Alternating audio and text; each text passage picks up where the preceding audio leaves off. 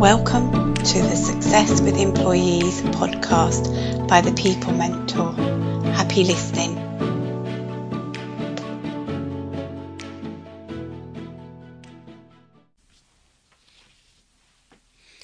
Hi, I'm Nicola from the People Mentor. In today's Success with Employees podcast, I want to talk about an aspect of difficult conversations that has probably driven you up the wall plenty of times. Giving feedback to someone who can't or won't take it. This podcast is going to be a little different. In it, I'm going to answer a question that someone has asked me about as an issue that they're having with someone in their team.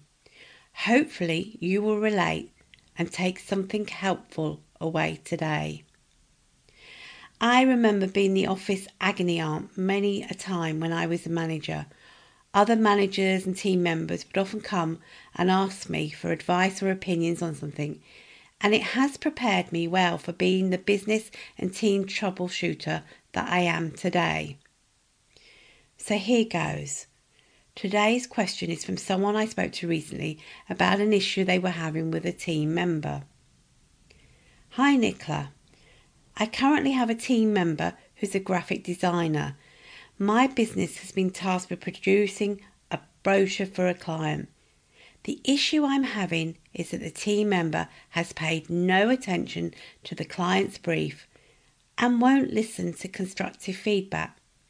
I've met with him one to one to give him feedback from the client, and he argued with every single point. As a result, I don't feel listened to and I have an unhappy client. What would be your advice in this situation? And this was my advice. I think when someone just won't take feedback and it's harming the business, you have to be straight to the point.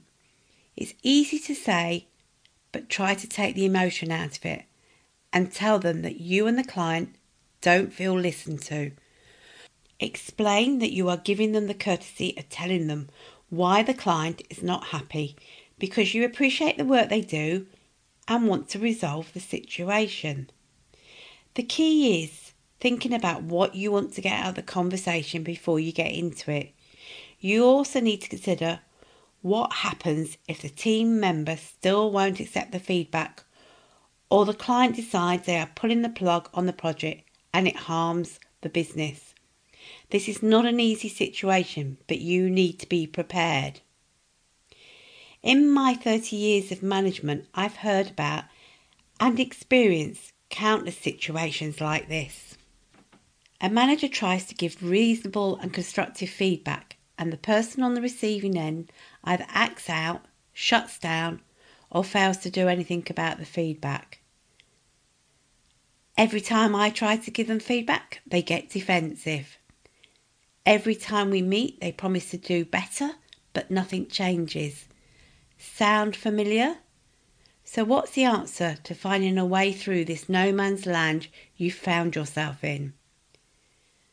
Have you ever thought about giving feedback on how the other person receives feedback? If a team member is not accepting or acting on feedback, and it is a constant sticking point, it makes sense to have a conversation about it. So, how would you do that? First of all, I'd say make it a conversation all on its own. Don't do this in a performance review or any other performance related one to one.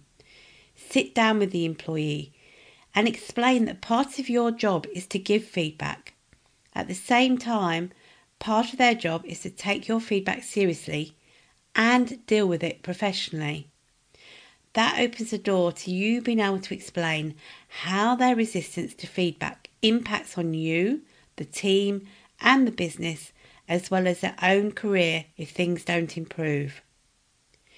What you need to remember is that the team member probably won't see things the same way as you do.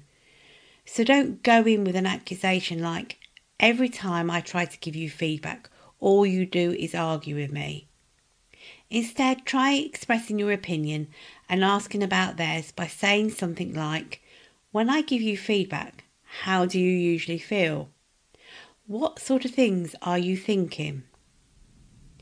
It's important not to use language that makes the other person defensive. Ditch statements like, Whenever I give you feedback, I know you just won't listen. This is you blaming them, and it's judgmental. You can't possibly know how someone is going to behave or react. Instead, say something like, When I give you feedback, I notice that you struggle to make eye contact with me. I'd like to know what's going on there and if there's anything I can help with. You can also try asking for feedback yourself.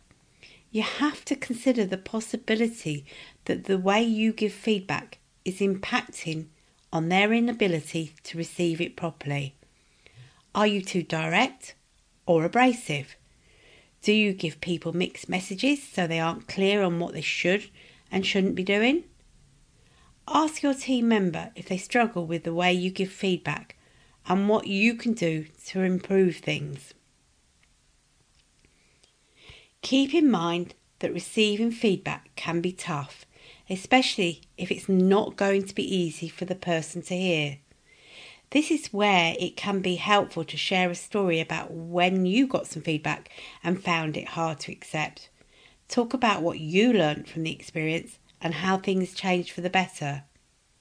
Then, after you've talked about the issues and hopefully understood how you both see things, now is the time to agree on the changes or improvements you'd like to see. Say that going forward, if you give them feedback and they feel like they don't agree with it or see things differently, that they explicitly say so. Agree that you'll listen to their perspective and work together to come up with a solution that pleases you both. The last thing you need to do is, after the conversation, monitor any progress or changes in how your team member receives and acts on feedback. If you notice improvements, acknowledge them and be specific. Giving and receiving feedback can feel a bit like spending time in the dentist chair, but taking the time to have a conversation about the sticking points can really help improve things. Like most team issues, the remedy is usually open, honest, and thoughtful communication.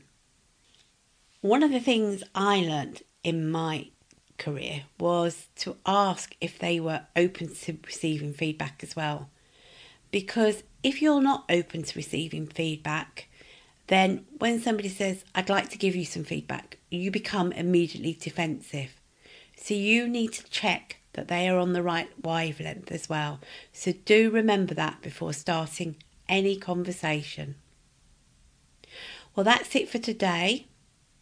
If you're struggling with holding difficult conversations, then I am running a difficult conversation mentoring session at the moment for only £147.